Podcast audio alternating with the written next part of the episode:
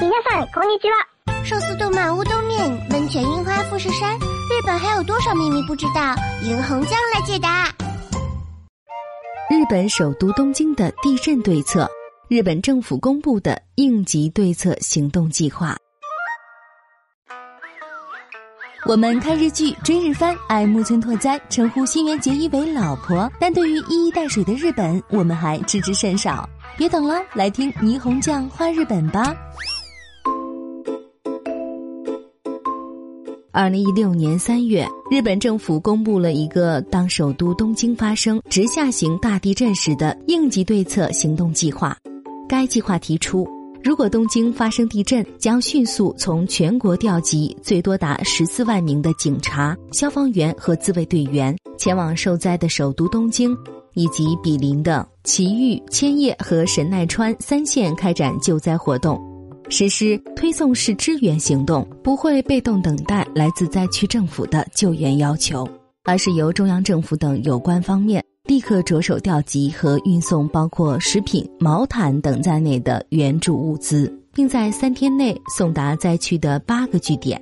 另外，还设定了紧急运输通道，以期顺利开展救助、医疗行动、灭火行动和物资运输，确保从八个方向通往东京市中心地区的道路畅通无阻。历史上，东京所处的日本关东南部地区曾多次发生大地震。一九二三年，里氏七点九级的关东大地震造成十万余人遇难。官方的研究预测报告称，菲律宾海板块下沉导致关东南部地区发生里氏七级地震的概率，在今后三十年内高达百分之七十。这个应急对策行动计划设想的是，将会发生以东京南部为震源的里氏七级地震，市中心将遭遇烈度六度以上的强烈晃动。预测的最坏灾情是死亡人数二点三万人。需要救助的人数最多达七点二万人，在火灾中烧毁的建筑最多达四十一万栋。如果算上坍塌的建筑在内，预计最多将有六十一万栋建筑损毁。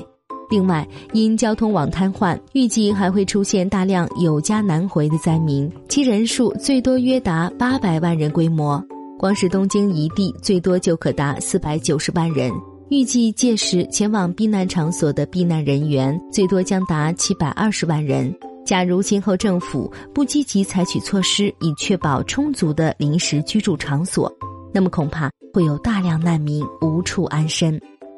不会等待救援要求，中央政府将主动向灾区运送紧急物资。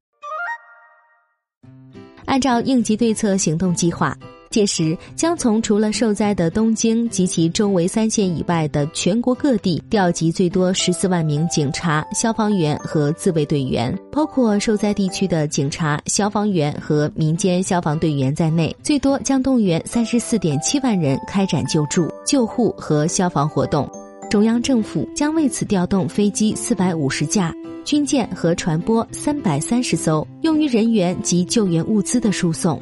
医疗方面，将最大限度地利用东京及毗邻的埼玉、千叶和神奈川三县的一百五十家救灾应急据点医院，还将通过空运和陆运方式，将全国一千四百个救灾派遣医疗小组送到事前指定的据点，在那里设置临时医疗中心。预计灾区政府和各家各户储备的物资，将在地震发生后数天内耗尽。所以，针对紧急救援物资，将实施推送式支援行动，而不会被动的等待灾区的救助要求。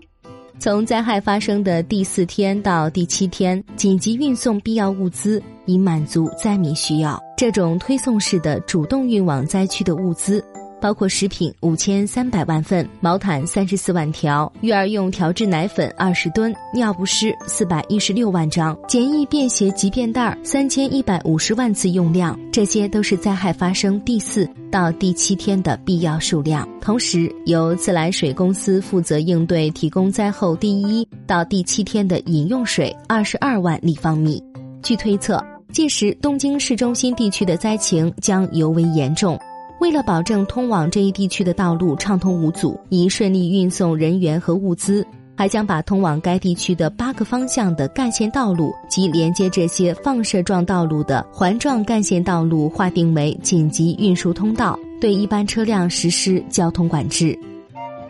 呼吁民众不要执着回家。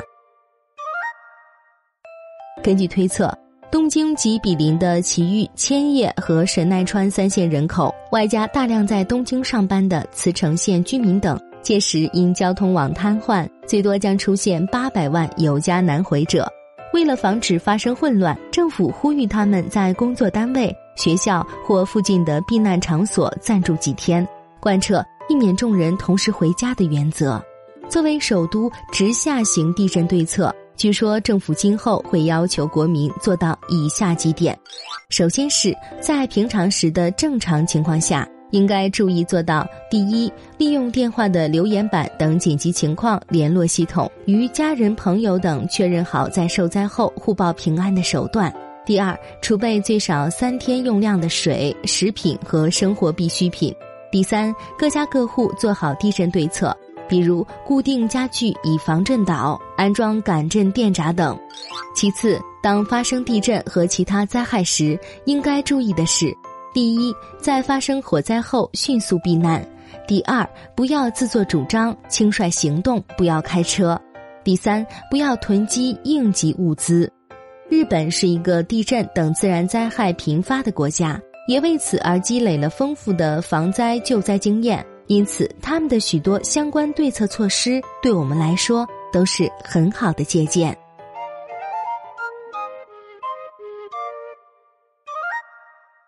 更多信息，请看文字版日本网三 w 点一胖点 com。